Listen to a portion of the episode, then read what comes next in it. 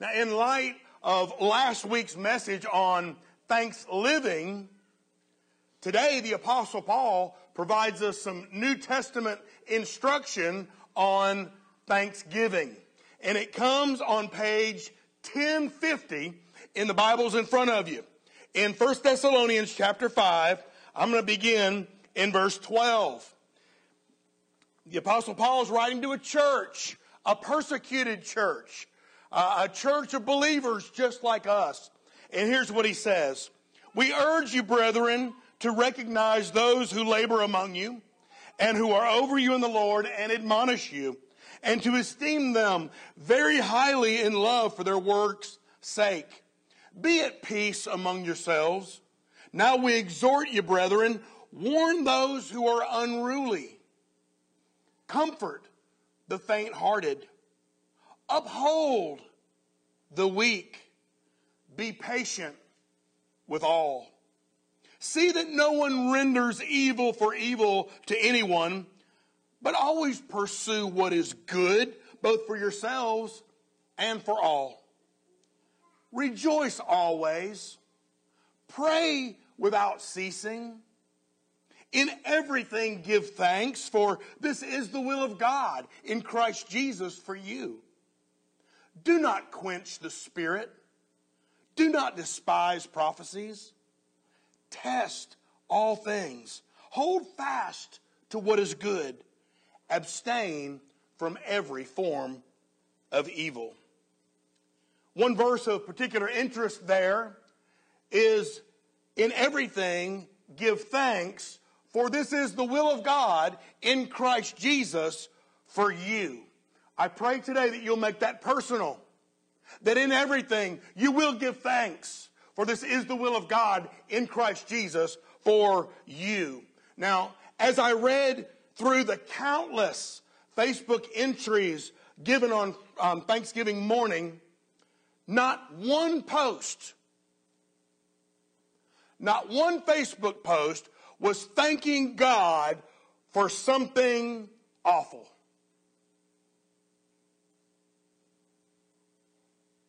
Not one post was thanking God for something that was devastating.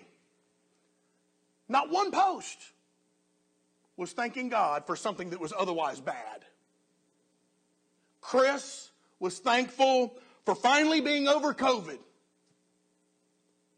Billy was thankful for all the discounts at Walmart.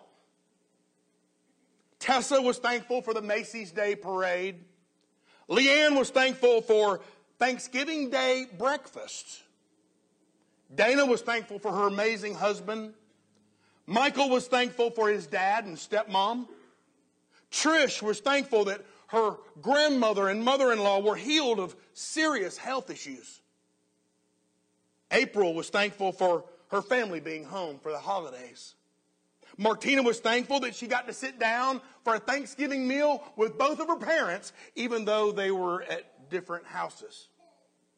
Bridget was thankful for the ability to give up, the ability to get up in the morning. Uh, she was thankful for a car to take her where she needed to go. Bridget was thankful for food for her family, thankful for a home to live in. She was thankful for soldiers she was thankful for soldiers that preserve our freedom to worship God openly like we're doing this morning. We always find it easy to thank God when everything is going good. However, it's not so easy, is it? To thank God when everything appears to be going wrong. During these times of adversity, it's just plain harder to be thankful. Yet the Bible clearly teaches us, as believers in the Lord Jesus Christ, that we are to be thankful in bad times. Not to be thankful for bad times, but to be thankful in the midst of difficult times. So give me one good reason. Give me one good reason why I should be thankful to God in the midst of bad times.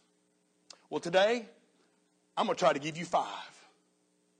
The first of which is God may be using your adversity to get your attention. In Acts chapter 9, Saul of Tarsus, later known as the Apostle Paul, was a proud, egotistical man who was trying to rid the world of every single Christian. To do so, to get his attention, God struck Paul blind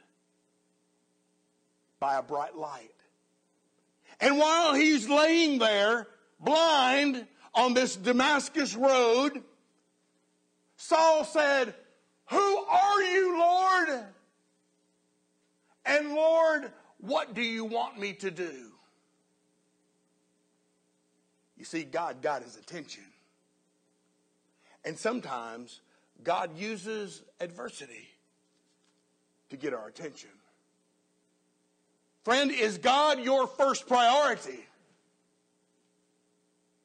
Is God really first in your life? If not, listen carefully. God may bring you down so that you have to look up. God may bring you down so that you have to look up. Now, when we read through the Old Testament, we rarely think of King Nebuchadnezzar of Babylon as being a man who ever sought God. But I want you to listen to how God got Nebuchadnezzar's attention. In Daniel chapter 4, beginning in verse 30, the king, Nebuchadnezzar, spoke, saying, Is not this great Babylon that I have built for a royal dwelling by my mighty power and for the honor of my majesty. And while the word was still in the king's mouth, a voice fell from heaven saying, King Nebuchadnezzar, to you it has been spoken, the king, kingdom has been departed from you. And they shall drive you from men, and your dwelling shall be with the beasts of the field, and they shall make you eat grass like oxen. And seven times shall pass over you. Seven years this is going to happen for seven years until you know that the Most High rules in the kingdom of men and he gives it to whomever he chooses. Then that very hour, the word was fulfilled concerning Nebuchadnezzar. And he was driven from men. He ate grass like oxen. And he, his body was wet with the dew of heaven till his hair had grown like eagle's feathers and his nails were like the claws of birds. In verse 34, at the end of the time, the seven years, I, Nebuchadnezzar, he says, lifted my eyes toward heaven and my understanding returned to me and I blessed the Most High and praised and honored him who lives forever. Friend, I believe that we can safely assume that every single time that we're going through some major trial in life, God has his hand in it. And he's trying to get our attention in some shape, form, or fashion. It seems that adversity, it seems that suffering is the mechanism that God uses to get our attention.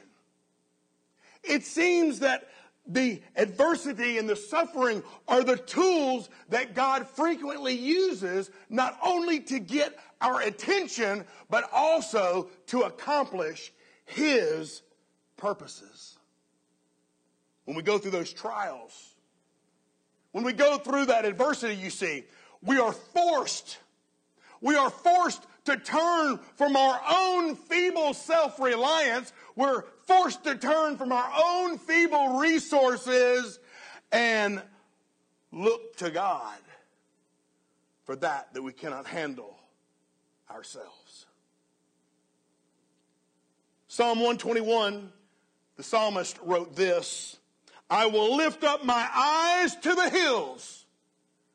From where is my help going to come? He says, My help will come from the Lord who made heaven and earth. Could God be using your adversity to get your attention? But secondly, God may be using your adversity to draw you nearer to Himself. Have you ever heard of a Berkutchi? Say no, I've never heard of a Berkutchi. A Berkutchi is an Asian man who captures and tames and trains eagles. Trains eagles for hunting. Now, most eagles, which have a lifespan of about 40 years, are caught when they're very young. They're either snatched from the nest or they're trapped in a baited net. Now, once captured by the Berkutchi, the eagle is hooded. A hood is placed over the eagle's head, and he's put in a cage where the perch is swinging. And so here he is, he's blindfolded, and he's sitting on a perch going back and forth where he can't rest and he can't sleep. Furthermore, he is deprived of food for about two or three days. Now, during this time, the Berkutchi is talking to the eagle. The Berkutchi is singing to the eagle. He's chanting to the eagle for hours on end. And finally, he begins to feed the eagle. And he begins to stroke it and to love on it, if you will. And slowly, the weakened eagle comes to rely on his master. When the Berkutchi decides that the relationship between he and the eagle is strong enough, then he begins to train the eagle. You see, when your relationship with Jesus gets strong enough, then God will begin to train you for use in his kingdom. Like people, not all eagles are trainable. But those that take to a life with their master display an incredible, intense loyalty.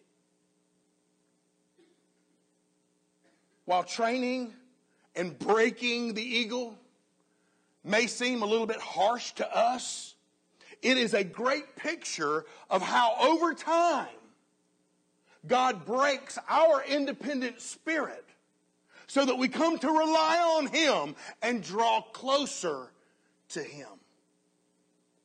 You see, God wants you to walk with Him in a profoundly intimate way. God is not satisfied with some superficial relationship. He wants you to be deeply in love with Him. He wants you to be drastically changed by His grace, by His love, by His forgiveness, and by His salvation. He wants you to be changed to be like His Son. But often we neglect that relationship, especially when things are going good, especially when we think we're in full control. Therefore, God may, He may permit storms. He may permit the storms of life to come into your life. He may permit the water to rise. He may permit the fire to get hot. He may permit these storms to rattle your cage so that you might run to Him for shelter that you might run for shelter in the cleft of the rock, that you might run to shelter in the cleft of the rock of ages, our God Almighty. Someone has appropriately said, in the day of prosperity, we have many places to run for safety. But in the day of adversity, we have but one adversity draws us closer to God. Peter learned this in 1 Peter chapter 5. He wrote, Humble yourselves under the mighty hand of God, that he may exalt you in due time, casting all your care upon him. Because your God cares for you. He cares for you. See, our God is an ever present help for those who are going through trials. He's an ever present help for those who are going through crushing adversity. He's a refuge. He's a shelter for those who are willing to draw close. He's a refuge for those who are willing to place their cares at his feet. Robert wrote this in his diary last year. He said, I know, I know that God's going to make a way for me. He wrote, 2020 has been my worst year ever. But even though it's been my worst year, I grew closer to the Lord last year. Yeah, my life is a mess right now. My health situation is the pits. My financial situation is the worst. I lost my job due to COVID. But through it all, but through all that adversity, I choose to rejoice. Why? Because I know that when, not if, I know that when I get through this, my character is going to be changed. I'm going to be changed. And I will endure because I know that my Lord is with me and I know that I ain't giving up and I know that I ain't letting the devil win. Wow. Robert got it. He got it. David wrote in Psalm 18, verse 6 In my distress, in all my adversity, in all my trials, I called upon the Lord. In all my adversity, I cried out to God. And here comes the good part. He heard my voice he heard my voice. Could God be using your adversity to draw you closer to Himself? We know that He uses adversity to get people's attention. We know that He uses adversity to draw others closer to Himself. But God also may be using adversity to strengthen you. That's right. See, God doesn't allow us to go through bad times to destroy us, but to discipline us. Not as a form of punishment, but as a source of love. He wants to make you stronger. That base word in that word discipline is the word disciple. And the Lord uses our adversity to strengthen us, to make us better disciples stronger disciples. It's our Lord who desires us to be razor sharp so that we can be used as an instrument of blessing. Could God just eliminate the adversity? In one fell swoop. Could he just say, that's it? It's over. Yep, sure could. Sure could. But then that would end up weakening you instead of strengthening you. I read that if a butterfly is helped out of its cocoon, instead of letting it struggle and emerge by itself, it's helped. I read that if that happens, its wings won't develop properly. Its wings won't develop the necessary strength in order for it to fly high.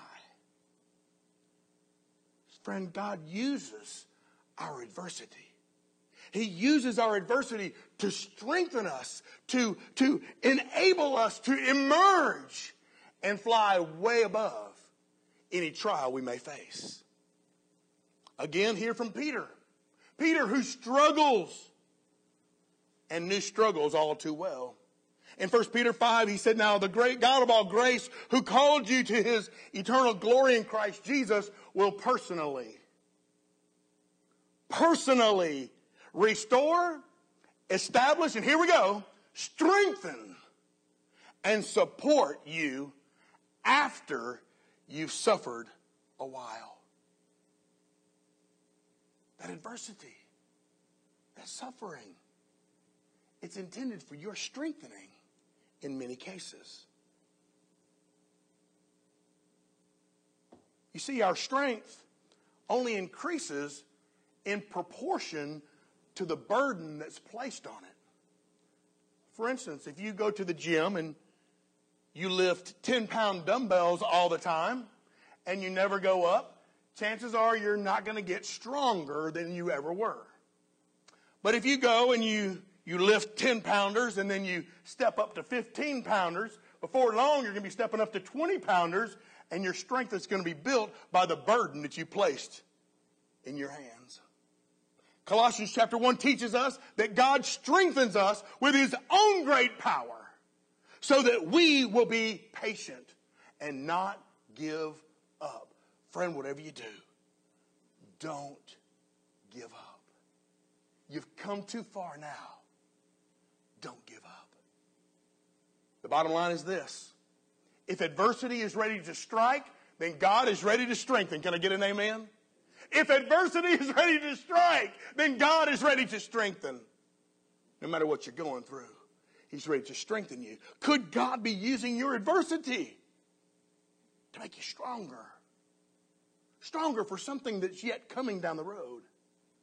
He uses adversity to get our attention. He uses adversity to draw us closer. Certainly, He could use adversity to strengthen us. But God may be using adversity to refine us. In Proverbs chapter 25, verse 4 says, Take away the dross. That is, take away the junk. Take away the impurities from the silver, and there shall come forth a vessel fit for the refiner. When you take away the junk out of our lives, we can become a vessel that is fit for God to use. God said it to Isaiah this way He said, I'm turning my hand against you, and I'm going to burn away your dross completely. I'm going to remove all your impurity. God wants us to realize, friend, that decisions have consequences. Actions have consequences. And he often uses adversity to show us what's in here what's in our hearts, and then shows us how we can cleanse and purify what we find in there. One translation of Psalm 119, verse 71, goes like this The discipline you gave me, O God, was the best thing that ever happened to me. You ever said that before? I have said that before. Lord, the way you disciplined me was the best thing that ever happened in my life. And He goes on to say, It taught me to pay attention to your laws. And it was more valuable to me than millions in gold or silver. Old Job knew a little about these long lasting seasons of adversity, didn't he? But listen to what Job said. He said, God knows where I've been. Job said, God knows where I'm headed. But he also knows that when he has tested me, I'm coming forth like gold. Job, the man who knew intense suffering. You see, gold is not a precious metal until all the impurities are removed. Likewise, a person cannot be made pure without adversity. It sounds crazy to be thanking God for adversity, but if it gets my attention, if it draws me closer to Him, if it strengthens me and refines me, well, I say, Thank you, Lord. Thank you, Lord, for the adversity in my life. Thank you, Lord. Could God be using your adversity to refine you in some way?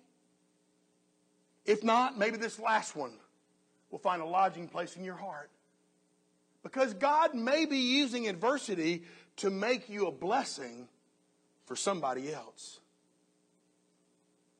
Friends, we have to conclude that God's ultimate goal is not to make Christians comfortable. God's ultimate goal is not to make Christians have all this abundance of pleasure and attraction and satisfaction and amusement.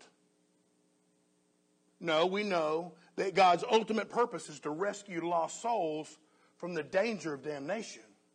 Jesus said, I have not come to be served, but to serve and give my life a ransom for many. The Apostle Paul really understood this. This is what he said to the Christians at Philippi. He said, I want you to know, dear brothers and sisters, that everything that's happened to me here, that is, all the beatings, all the imprisonments, all the stonings that have happened to me, I know have helped to spread the good news of Jesus Christ. The Lord used Paul's adversity to be a blessing to countless other people. So we never know. We never know what route God may use in order to make us a blessing. We may be ordained by God to be a blessing to other people through affliction, through adversity. However, we also may be ordained by God to be a blessing to other people through prosperity and good health. We don't know. That's not our business to know. It's God's business to know.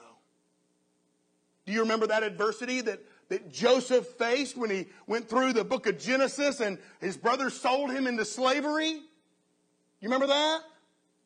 It wasn't until decades later, countless years later, that he understood the reason for his adversity. And he said it to his brothers in Genesis chapter 50, verse 20. He said, As for you, my brothers, you meant it evil toward me, but God meant it for good.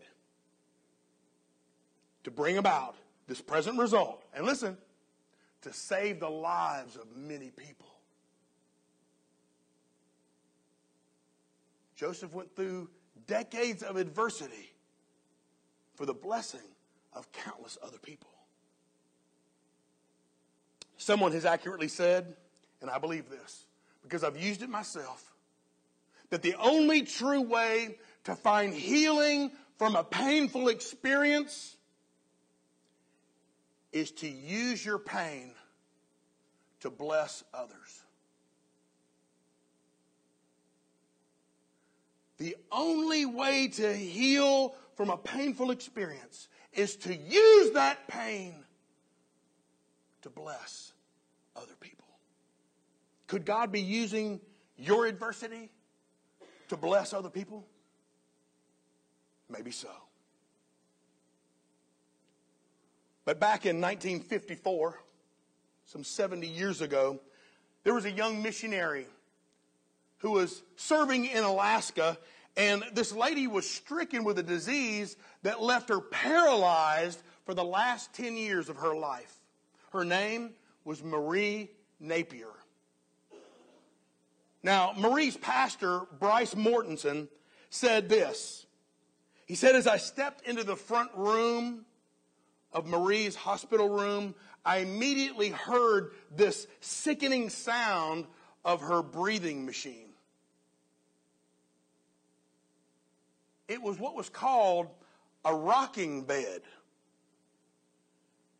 And the bed, patient and all, rocked back and forth so that that patient could breathe.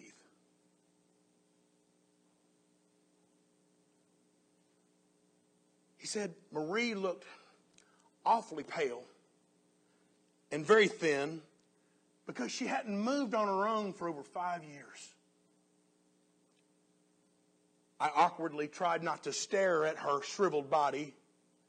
So I looked at my feet to hide the shock on my face. And then I raised my eyes and I looked on her face, and there I saw this broad, understanding smile. And over time, I began to grow more comfortable, and we began to talk. But even simple conversation was incredibly difficult for Marie. But when I left there that day, I had a pep in my step. You see, the pastor said, I had come to give, but I left having received.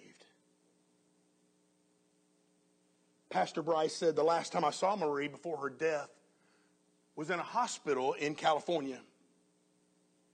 The doctors had placed her in some new technology which was called a breathing shell designed to help her breathe. And as the pastor stepped to her side, she looked up with her tired eyes and with a faint smile on her face, she gasped and said these words I'm so thankful for my shell.